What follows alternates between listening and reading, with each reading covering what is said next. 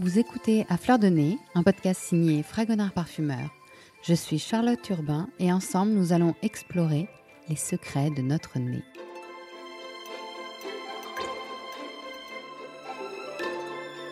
Faut-il sentir bon pour séduire? À partir de cette question, qui est aussi le titre de l'un de ses ouvrages, Roland Salès nous fait voyager dans notre corps du nez au cerveau, de nos cellules aux récepteurs olfactifs, de la génétique aux comportements sociaux. Ingénieur à Grenoble et ancien directeur du laboratoire de neurobiologie de l'olfaction à l'INRA, Roland Salès nous explique tout dans ce sixième podcast à fleur de nez.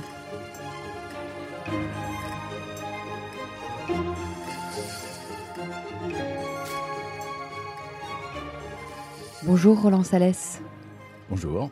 Racontez-nous un peu votre parcours, euh, d'où vous venez et comment vous en êtes venu euh, à cette euh, envie de faire des recherches autour de l'olfaction.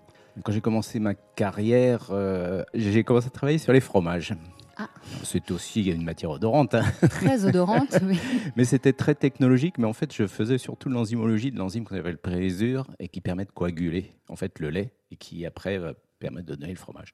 Donc après, j'ai travaillé euh, longtemps euh, sur euh, la reproduction en fait, et en particulier sur les hormones de la reproduction, celles qui sont sécrétées par l'hypophyse dans le cerveau et qui ont pour cible les gonades, c'est-à-dire les testicules et les ovaires, et donc qui permettent ce qu'on appelle la gamétogénèse, c'est-à-dire la fabrication des gamètes, spermatozoïdes et, ovules. Alors ça, ça m'a pris quand même euh, 20 ans de, de mon, ma carrière de chercheur. Et euh, après ça, quand les récepteurs olfactifs ont été découverts en 1991 par euh, Linda Buck et Richard Axel, ce qui leur a valu d'ailleurs le prix Nobel en 2004. hein. Euh, Axel et, et Buck disaient oh, il y a à peu près 1000, réce- 1000 gènes de récepteurs chez le rat. On s'est dit, euh, il y en a quelques-uns pour nous là-dedans.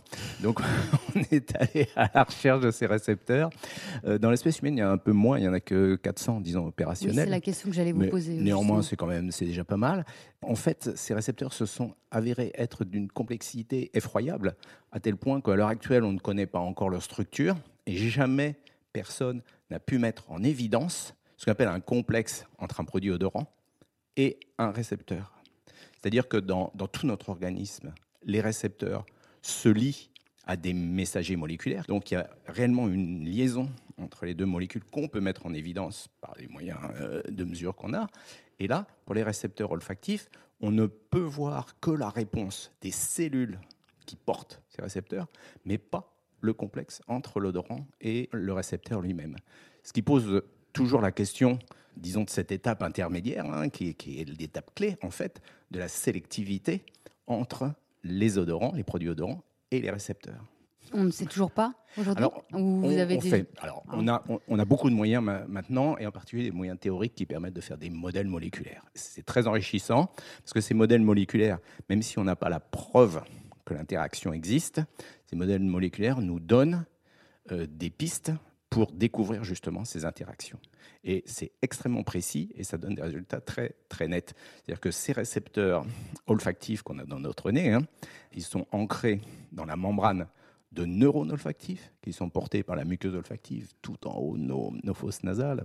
Ces récepteurs, donc, ils ont des parties qui se ressemblent beaucoup d'un récepteur à l'autre, qui permettent l'ancrage dans la membrane et ce qu'on appelle la transduction, c'est-à-dire le passage du message vers l'intérieur de la cellule. Mais par contre, leur partie qui est censée lier les molécules odorantes, eh bien, celle-ci est très variable et donc s'adapte vraisemblablement à la très grande diversité des molécules odorantes dont on dispose. Pour revenir à votre parcours, donc vous vous dites on est euh, bien placé pour pouvoir étudier ces récepteurs ol- olfactifs et vous créez, je crois, à l'INRA, bah, une cellule, Un laboratoire, un entier, voilà. tout un service, parce que quand on, le- trois ans après sa création, on était quand même 75 personnes à travailler dans ce laboratoire. 75 chercheurs. 75 chercheurs, oui. Et donc, euh, oui, euh, l'idée, ça a été, on a soumis un projet finalement à notre direction de, de l'INRA de l'époque. En général, quand un gros projet comme ça est approuvé, ben, on a des moyens. Donc, on a pu acquérir le matériel nécessaire qui n'était pas disponible euh, à l'époque euh, à l'INRA. On a pu euh, accueillir des chercheurs qui cherchaient à se reconvertir. Pratiquement aucun n'était neurobiologiste. C'était tous des gens qui avaient envie de changer de sujet, etc.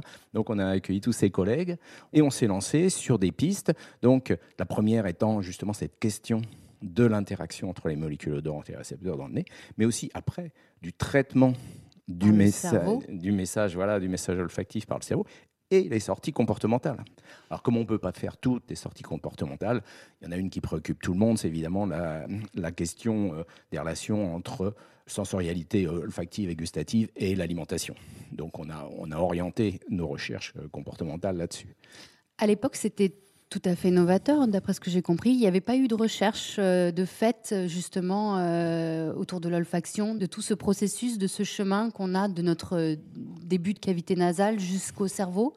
Alors, en fait, à l'époque, on connaissait très bien l'anatomie du système olfactif. Et d'après l'anatomie, et puis quand on l'observait au microscope, la structure microscopique, on pouvait en déduire certaines propriétés du système. On connaissait aussi très bien, alors du côté des chimistes, les produits odorants. Mais ce qui manquait, c'était cette interface, les récepteurs entre les produits odorants d'un côté et ce qui se passait dans notre nez, puis dans notre euh, tête après. Hmm. Et la découverte des récepteurs olfactifs a permis vraiment de relancer d'une façon fantastique les recherches euh, dans ce domaine. Parce qu'à partir du moment où on avait cette interface finalement entre l'extérieur et l'intérieur, ben, on pouvait en quelque sorte pister le message olfactif tout au long de son traitement. Alors, c'est pas aussi simple que je viens de le dire. Plusieurs années de recherche. voilà. Et 30 ans après, on n'a toujours pas euh, tout compris. Mais ce qu'on peut dire, effectivement, c'est que maintenant, on sait, euh, disons, comment est généré le message olfactif. C'est-à-dire, bon, dans notre nez, c'est des neurones. Donc, qu'est-ce qu'ils font les neurones? Ils génèrent un courant électrique qu'on appelle un flux nerveux. Hein. Cet influx nerveux, il passe dans le cerveau. Il est analysé à une première étape au niveau des bulbes olfactifs, juste au-dessus du nez, entre les deux yeux. On est dans le crâne. Hein. C'est un peu le troisième œil, d'ailleurs. Euh, oui, enfin, c'est un œil olfactif, si vous voulez. et puis après, le message, il est envoyé à ce qu'on appelle le système limbique, c'est-à-dire le système des émotions et de la mémoire, avant d'être traité de façon consciente par le reste du cerveau. Donc en fait, si je résume ce que vous venez de me dire, quand je sens une fleur ou un fromage, mon cerveau réagit de manière émotionnelle et pas objective. Émotionnelle parce qu'il réagit, euh, on va dire pas objective, parce qu'effectivement, il réagit en fonction de mon expérience propre par rapport à ces odeurs. Donc il va identifier, je dirais pas vraiment l'odeur, mais sa signification biologique. En gros, est-ce que ça se mange? Est-ce que c'est un partenaire sexuel? Est-ce que c'est un produit dangereux? Est-ce que euh, c'est quelque chose que je connais pas? Enfin bon, toujours de façon non consciente. Hein. Ensuite, euh, il va réagir aussi au niveau émotionnel, la fameuse Madeleine de Proust. on, en reviendra. Et puis aussi, euh, bien sûr, rappeler les mémoires, donc toujours inclus dans la, Madeleine de Proust, parce qu'on a deux structures dans le système limbique qui sont importantes. C'est l'amidale, pas l'amidale de la gorge. Hein. Euh, l'amidale, c'est un noyau nerveux en forme d'amande qui est en gros le carrefour des émotions. Et puis, euh, l'hippocampe, qui est une grande structure, chef d'orchestre de la mémoire en quelque sorte, hein, qui est impliqué à la fois dans l'établissement des souvenirs, mais aussi dans leur rappel. Et donc, on peut être ému, on peut déjà déclencher dans le cerveau des, rappels avant même d'avoir identifié l'odeur qu'on a sentie. Vos recherches aujourd'hui, vous les trouvez abouties ou vous avez envie d'aller plus loin? On n'est jamais satisfait quand on est chercheur. c'est le principe d'être chercheur, c'est de continuer à chercher. voilà, c'est ça. Ben, C'est-à-dire ce que, ce que je vois se, développer actuellement, euh, c'est par exemple une un très grand approfondissement de l'étude de la, ce qu'on appelle les relations structure-fonction des récepteurs olfactifs. Ces récepteurs, pour fonctionner, ils ont besoin d'une part de reconnaître des molécules chimiques euh, odorantes et deuxièmement de transmettre le message à l'intérieur du neurone qui ensuite va envoyer un courant électrique. Ça, c'est la première étape. La deuxième, c'est l'extraordinaire complexité du message. C'est-à-dire qu'une odeur, c'est composé de centaines, voire de milliers de produits chimiques différents.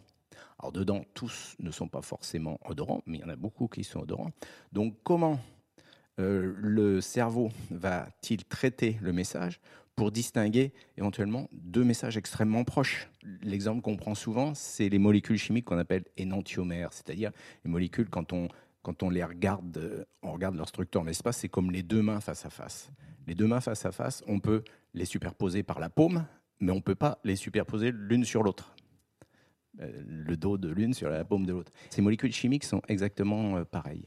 Deux molécules chimiques qui ont sur le papier exactement les mêmes atomes aux mêmes endroits, mais qui ont cette forme comme les mains, qui ne se superposent pas, eh bien, ont des odeurs différentes. Et ça, on ne sait pas encore vraiment répondre à ce genre de questions. Et est-ce qu'on a une idée de ce mécanisme chez les animaux? Est-ce qu'il est différent chez les humains et chez les animaux? Est-ce que vous avez Alors, chez, chez les vertébrés, c'est exactement le même mécanisme. On a tous hérité depuis nos ancêtres, les poissons, d'un système olfactif qui euh, évolutivement est complètement relié. On a même hérité d'une centaine de gènes de récepteurs olfactifs de nos ancêtres, les poissons, qui sentent dans l'eau. Hein. Ça peut paraître complètement euh, étrange. oui, parce que nous, par contre, on est incapable de sentir dans l'eau. Ah, alors ça, je n'en suis pas sûr. J'ai pas vu beaucoup d'expériences dans la littérature, mais personnellement, quand je vais à la piscine, moi, je sens dans l'eau. Alors, est-ce qu'on on peut, est qu'on peut se dire qu'on sent dans l'eau ou est-ce qu'on sent le chlore quand on sort la tête ah, de l'eau Pas que le chlore. Euh, les, gens qui ont ces boissons euh, énergisantes, vous savez, parfumées à l'orange, au citron, mmh. etc., quand elles en boivent sur le bord, moi je les sens dans l'eau. Ah, donc les odeurs pénètrent, l'eau. Oui, tout à fait. Et en fait, c'est pas si étrange. Le fœtus, le bébé, dans le ventre de sa mère, il est dans l'eau et son odorat fonctionne. Il baigne dans l'eau. À partir de quel âge on... Disons, on dit que le dernier tiers de la grossesse, les trois derniers mois, le bébé sent, mais le système olfactif est déjà connecté. Ça veut dire qu'il est fonctionnel parce que souvent il y a des bouchons nasaux euh, du fœtus qui empêchent la circulation du liquide amniotique. Mais sinon, à six mois, il est fonctionnel. Et donc le bébé sent dans l'eau et se constitue déjà sa mémoire olfactive. Et c'est ça qui est important. Parce que, évidemment, il va reconnaître l'odeur de sa mère, y compris après la naissance. C'est extrêmement important dans le rapport qui va s'établir après mais aussi c'est une odeur qu'on n'oublie pas de toute sa vie. Hein. Ce qui signifie que le liquide amniotique porte l'odeur de la mère. C'est-à-dire que l'odeur d'une maman, c'est sa sueur, j'imagine, sa peau. C'est donc c'est la même. Elle a un code génétique, cette odeur? Elle a Alors, les odeurs corporelles, c'est assez complexe. Euh, au dernier recensement, euh, on aurait trouvé presque 2000 euh, molécules différentes dans le bouquet humain. Le mélange pour chaque individu est unique on pense qu'il n'y a pas deux individus dans le monde, même des jumeaux, qui sentent exactement la même chose. Ce serait un peu comme notre ADN. Voilà, c'est ça. Parce que c'est relié, évidemment, à nos gènes. Finalement, c'est nous-mêmes qui fournissons la matière première pour ces produits odorants. C'est relié aussi, bien sûr, à notre, à notre âge, hein, en fonction de l'état hormonal, de l'état de croissance, etc. C'est relié à, aux bactéries qu'on héberge l'essentiel de la production de nos odeurs corporelles, c'est les bactéries. Notre sueur, pratiquement, quand elle sort des glandes sudoripares, elle sent pas grand-chose. Par contre, dès que euh, les bactéries s'en emparent, là, c'est une débauche de produits volatiles plus ou moins odorants ou malodorants. Et donc, on a une signature euh, individuelle. Alors, ça dépend de ce qu'on mange, ça dépend de notre état de santé. Moi, je milite beaucoup pour le diagnostic olfactif. Ça a fait partie de vos recherches, justement Oui, oui, euh, oui, Je sais qu'il existe aujourd'hui euh, des, nez, électroniques. Mm, mm. Alors, comment ça fonctionne? Expliquez-nous un peu. Vous connaissez un peu ce... Oui, oui, bien sûr, parce qu'au labo, on, avait, on, en avait fait, finalement. Alors, nous, on voulait faire des nez bioélectroniques. C'est-à-dire que l'interface de capture des produits odorants, c'était des récepteurs olfactifs biologiques qu'on produisait nous-mêmes en culture de cellules et puis qu'on étalait sur des électrodes. Mais disons, dans leur principe, quand vous avez un conducteur électrique et que vous pouvez analyser le courant qui passe dedans, on s'aperçoit qu'en particulier la fréquence euh, de passage du courant varie en fonction des molécules qui se collent à la surface du conducteur. Évidemment, là, on ne le fait pas pour un conducteur, on en met des dizaines ou des centaines en parallèle, et puis on fait passer dessus le courant d'air à analyser portant les odeurs. Et c'est euh, assez extraordinaire parce que ces appareils sont capables d'apprentissage, donc on peut leur donner des signatures de référence, elles vont les identifier. Alors ces appareils ne font pas l'analyse chimique, c'est on ne peut pas vous dire. Euh, c'est pas un chromatographe. C'est pas un chromatographe. Euh, ça donne, je dirais, une espèce de portrait robot finalement, mais qui est remarquablement euh, stable. Et puis moi, ça m'a passionné parce que on peut faire du, vraiment du diagnostic de, de maladie avec ça. C'est-à-dire que simplement dans l'haleine expirée, on peut mais diagnostiquer des maladies euh, qui n'ont rien à voir avec les poumons, hein, qui peuvent être des maladies aussi bien euh, des, cancers, euh, des maladies infectieuses, des maladies inflammatoires, des maladies neuronales. J'avais entendu que les chiens aussi étaient capables de détecter justement ce type de maladie. Tout à fait. Les, chiens sont, sont, remarquables. Alors eux, je dirais d'une certaine façon, il n'y a pas besoin de leur apprendre puisqu'ils savent déjà. Mais ce qui est extraordinaire dans les chiens, c'est qu'en plus, ils ont évidemment un cerveau derrière. C'est-à-dire qu'ils sont capables, quand on les met sur une trace, bon, de reconnaître la trace au sol, ce qui est déjà remarquable parce qu'il Mm. il y a Nous, plein de gens qui sont passés. Oui, voilà. Euh, je vais vous raconter une histoire après, justement. Nous, on arrive à faire des choses. Donc, les chiens, non seulement ils reconnaissent la trace au sol, mais si la personne, par exemple, est montée dans une voiture, ils sont encore capables de suivre la piste du substitut, c'est-à-dire de la voiture. Alors, peut-être pas très loin, mais n'empêche qu'ils ils sont capables de faire cette détection. Mais ça. euh, je pense qu'avec les nez électroniques, on ne joue pas dans la même course, si vous voulez, parce que en détection de pathologie, il faut plutôt qu'il soit généraliste d'une certaine façon, parce qu'on ne sait pas a priori quelle maladie on peut avoir. Mais si c'était généralisé, c'est vraiment des méthodes pas chères, puisque c'est un petit circuit électronique. hein. On pourrait même le planter sur son téléphone, on souffle dessus, on, a, on envoie le diagnostic à son médecin. Donc au moins pour la détection précoce, le suivi des, des malades, etc., c'est un moyen euh, vraiment euh, extraordinaire. Et alors pourquoi la laine Je me demandais euh, pendant- Alors, plus que la sueur en fait. C'est euh, c'est peut-être plus, plus facile à collecter de façon standard, au moins en milieu hospitalier pour le moment. hein. C'est-à-dire qu'on collecte dans des ballons en millard, et puis ces ballons bon, ils peuvent être expédiés dans un laboratoire d'analyse. Donc ça, c'est c'est une facilité. Alors pourquoi par rapport à la sueur? C'est parce que on peut penser que je- la sueur, elle est un petit peu, enfin même très polluée par beaucoup d'autres choses de l'environnement. Euh, les savons, les parfums, les bactéries qui ne sont pas les mêmes pour tout le monde. Donc ça, ça augmente euh, le nombre de variables. Alors que dans la laine, finalement, c'est vraiment le produit du, du patient. Je sais pas si je fais une digression, mais euh, est-ce que euh, dans l'histoire de la médecine, les médecins, alors moi je pense euh, notamment au Moyen Âge où on avait ces médecins avec ces masques au nez très protubérants. En réalité, ils avaient au fond de leur masque des herbes, je crois, hein, ça, pour les ouais, protéger des maladies. Mais est-ce que les médecins ne sentaient pas leurs malades? Même les anciens Grecs, enfin, euh, utilisaient l'odorat, ils n'avaient pas autre chose, hein, ils n'avaient pas des moyens d'analyse comme on en a maintenant. Donc tous les sens étaient mis à contribution. Toucher, voir, sentir, goûter, même hein, les, urines des malades, euh, on, pouvait faire on peut toujours faire des diagnostics à partir de ça. L'ancienne, très ancienne médecine connaissait. Il y a eu quand même tout ce passage où on a considéré que c'était les miasmes, les mauvaises odeurs qui, qui portaient la maladie. Alors, C'était pas tout à fait faux parce qu'il y avait aussi les bactéries qui venaient avec, mais à considérer ça, on se protégeait contre l'odeur et non pas contre vraiment la source. Mm. Et donc, euh, on pouvait attraper la maladie quand même. Et puis toutes les recettes de grand-mère, la vinaigre des quatre voleurs, etc. Tout ça, c'est c'est complè- c'est complètement folklorique.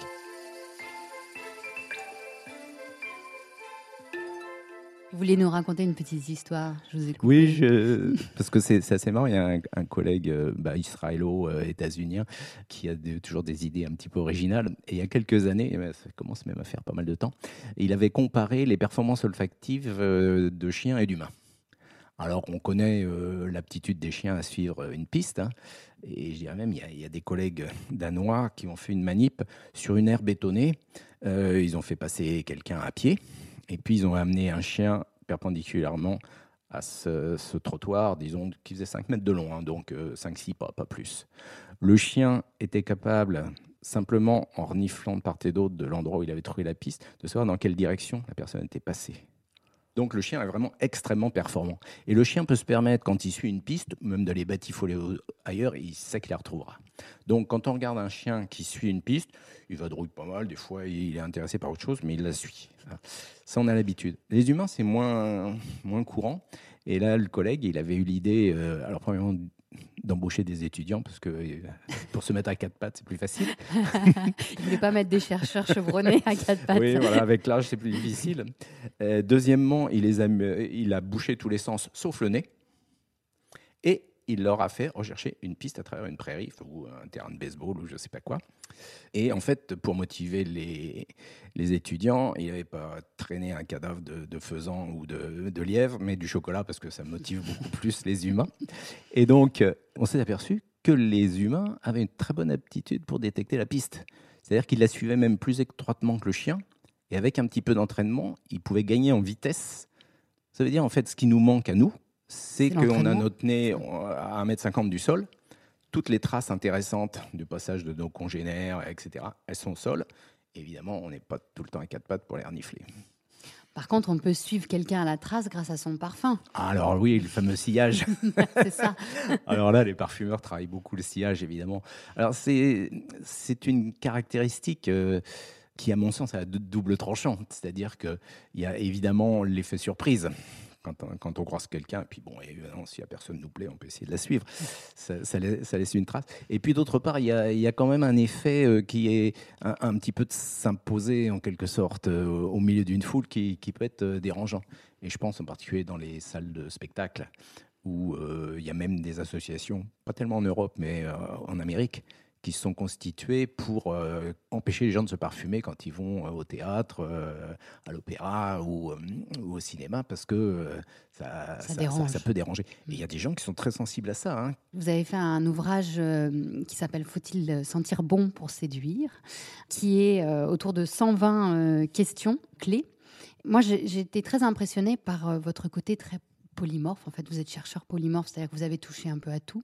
Euh, l'olfaction, vous l'avez vu dans sa globalité, à la fois d'un aspect très scientifique, mais aussi sur les mécanismes dont vous nous avez parlé au départ, comment on respire et, l'odeur qui chemine jusqu'à notre cerveau, mais sur le comportement humain, sur nos relations sociales, mmh. jusqu'à euh, la séduction de l'un et de l'autre. Alors pour la petite anecdote, j'ai beaucoup aimé votre clin d'œil à Gainsbourg, puisque vous avez la question faut-il sentir bon pour séduire est en question 69.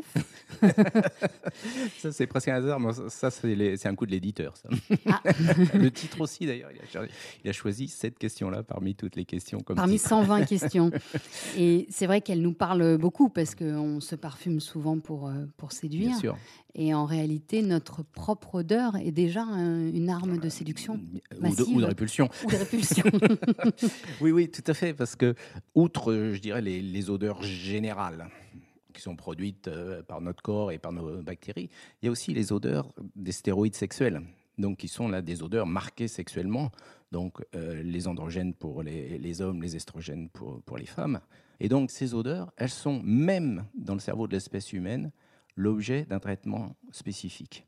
C'est-à-dire que comme tous les autres produits odorants, ça va être traité bien sûr par le système olfactif, mais en plus, elles vont venir stimuler une zone du cerveau qui est le chef d'orchestre des fonctions végétatives, qui s'appelle l'hypothalamus et qui est tout au centre du cerveau, sur, le plancher euh, du cerveau, et qui reçoit à la fois des informations via le sang et via les nerfs. Cette euh, zone du cerveau, elle préside aux fonctions de la reproduction, à l'équilibre thermique, au rythme jour-nuit. Enfin, c'est vraiment ce qui règle nos fonctions de base. Et la fonction reproductive est effectivement une des fonctions de base. Donc, euh, dans l'espèce humaine, il n'y a pas ce qu'on peut appeler une phéromone, c'est-à-dire que l'odeur sexuelle de l'autre, ne va pas déclencher automatiquement le coït, le rapprochement sexuel, mais elle va, en quelque sorte, basculer euh, l'hypothalamus dans euh, la position où il peut commander une excitation liée à l'acte sexuel. Alors, ce n'est pas directement les hormones de la reproduction, c'est euh, ce qu'on appelle le, système euh, neurovégétatif, d'une part, et puis la production éventuellement d'ocytocine, qui est, euh, on, l'appelle un peu abusivement l'hormone de l'amour, mais enfin bon, c'est l'hormone de l'attachement, hein. elle, joue un rôle très important dans la relation mère-enfant. Cette production d'ocytocine, effectivement, on va dire, favorise le rapprochement, favorise la confiance euh, en, l'autre, etc. Donc, il y a vraiment une sensibilité chimique chez l'homme aux odeurs sexuelles, mais pas de phéromones. on n'est pas des papillons de nuit. Quand le mâle sent la femelle, il fait rien d'autre, il, il boit plus, il mange plus, il vole la femelle pour aller s'accoupler. Oui, on est un peu plus évolué qu'un papillon. Voilà, et puis dans, dans l'espèce humaine, il y a tellement d'autres déterminants au, rapprochement sexuel que les mécanismes biologiques de base peuvent être complètement surpassés par euh, les, les déterminants sociaux. C'est pas seulement vrai pour la reproduction, hein, c'est vrai pour la nourriture, c'est vrai. On est des animaux sociaux avant tout. Mm. La récompense apportée par la reconnaissance sociale est supérieure dans notre cerveau à toute autre récompense.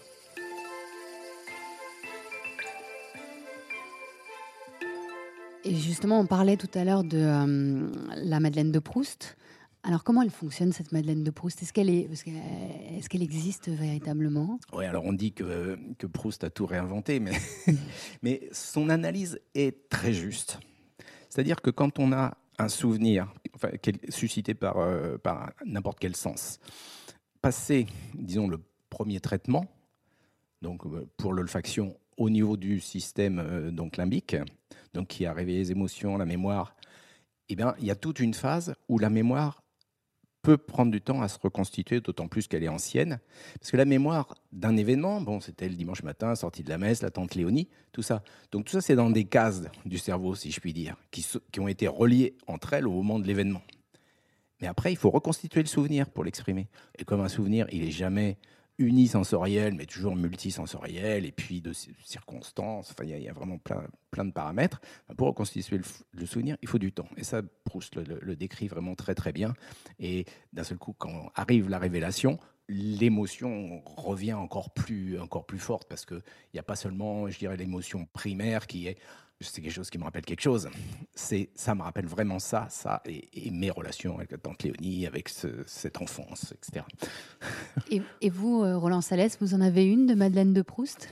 Ben, C'est une question qu'on me pose souvent. Moi, il y a certaines odeurs que j'aime bien. Enfin, vraiment, euh, même je les recherche. C'est par exemple euh, les fleurs de tilleul au début juin, là où je travaillais. Il y avait une, une allée de, de tilleul à l'entrée. Alors quand je dis ça aux collègues, ils me disent, mais comment tu fais pour sentir ça? C'est vrai que c'est un parfum très fin, mais, mais en même temps. Oui, il peut être assez lourd hein, quand il fait chaud. Mm. Hein. Et c'est parce que moi, je viens travailler en vélo. Donc quand je prends l'allée, j'ai tout le temps de sentir. Vous, vous rentrez en voiture, vous sentez pas. vous voyez de quoi on se prive en roulant en voiture. C'est sûr. L'olfaction, pour vous, d'avoir tant d'années fait ces recherches autour euh, de l'olfaction, est-ce que vous avez l'impression que votre nez a changé ou est-ce que vous sentez différemment ou est-ce que vous percevez plus d'odeur? Est-ce que vous avez l'impression de l'avoir euh, l'avoir entraîné?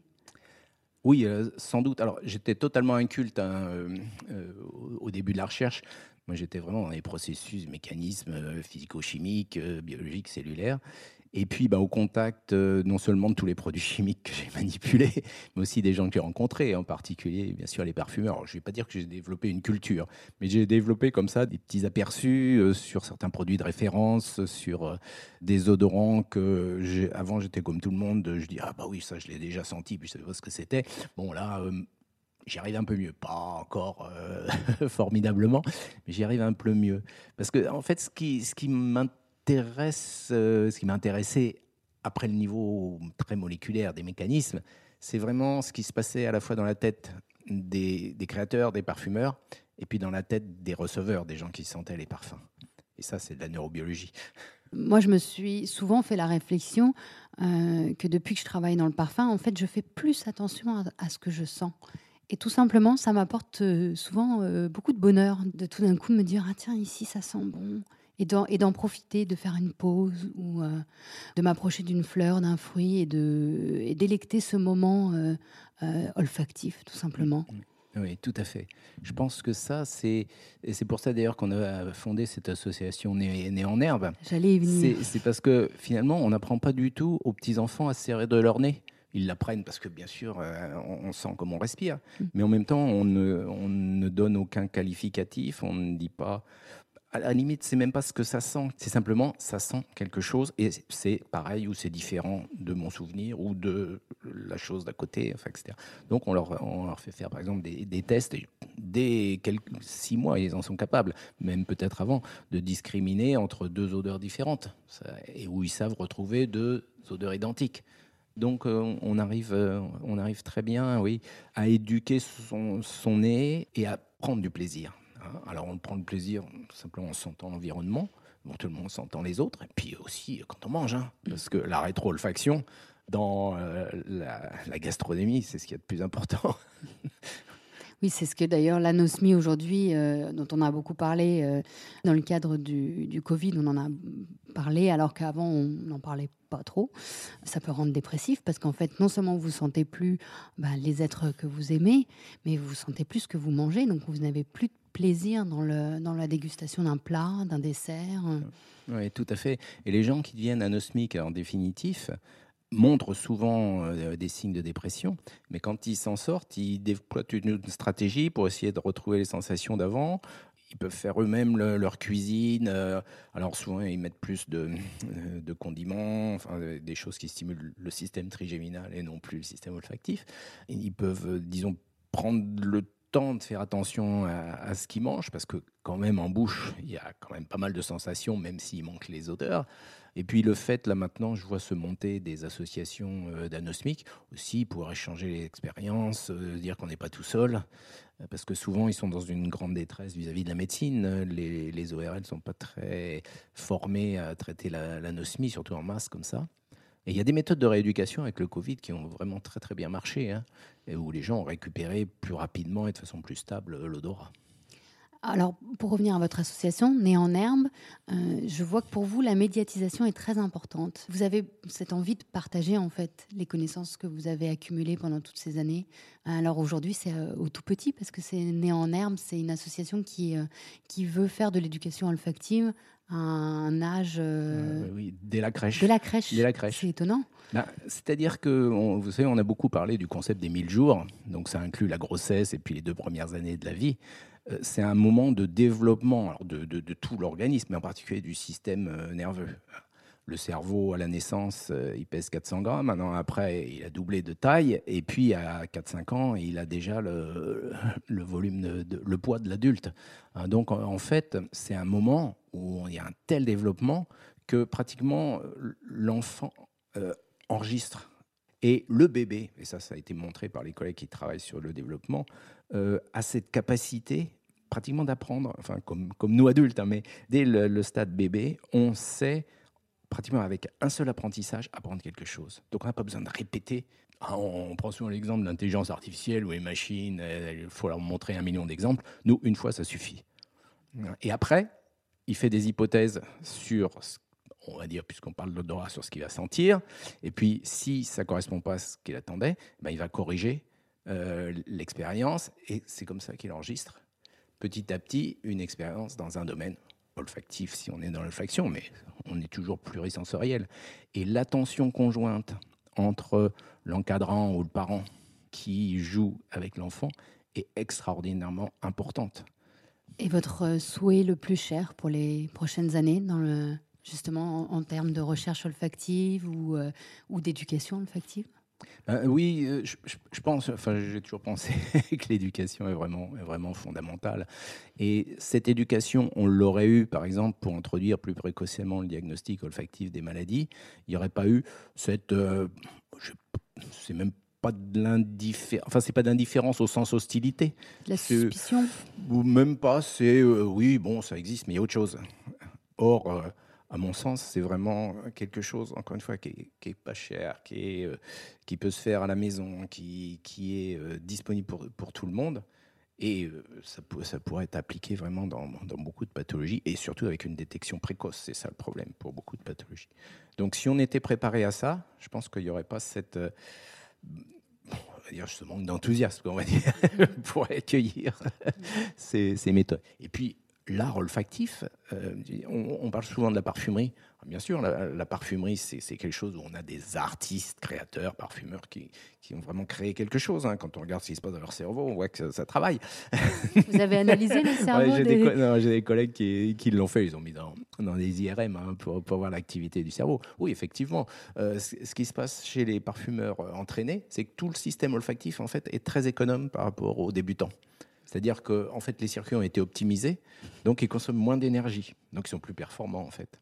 Et puis, ils sont capables d'imaginer une odeur sans la sentir. Dans, leur combinaison. Et puis, justement, leur, cortex orbitofrontal, là, qui est au-dessus des yeux, et qui est le, siège, on va dire, de, la conscience de la perception euh, olfactive, eh bien, il est plus épais chez les parfumeurs que chez les, gens du commun.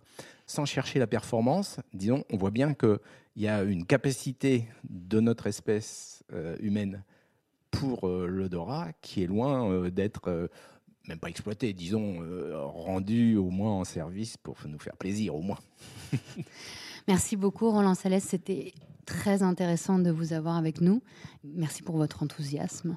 On espère que très rapidement, on va pouvoir euh, mettre en pratique toutes vos recherches et, euh, et, tout ce que vous avez pu euh, découvrir. Merci.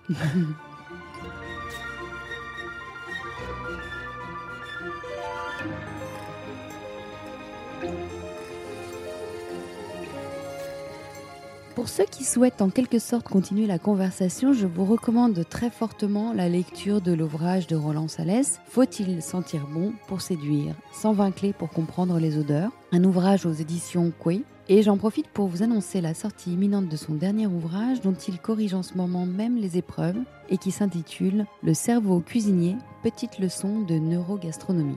Merci chers auditeurs pour votre écoute attentive. N'oubliez pas de vous abonner et commenter. À très vite.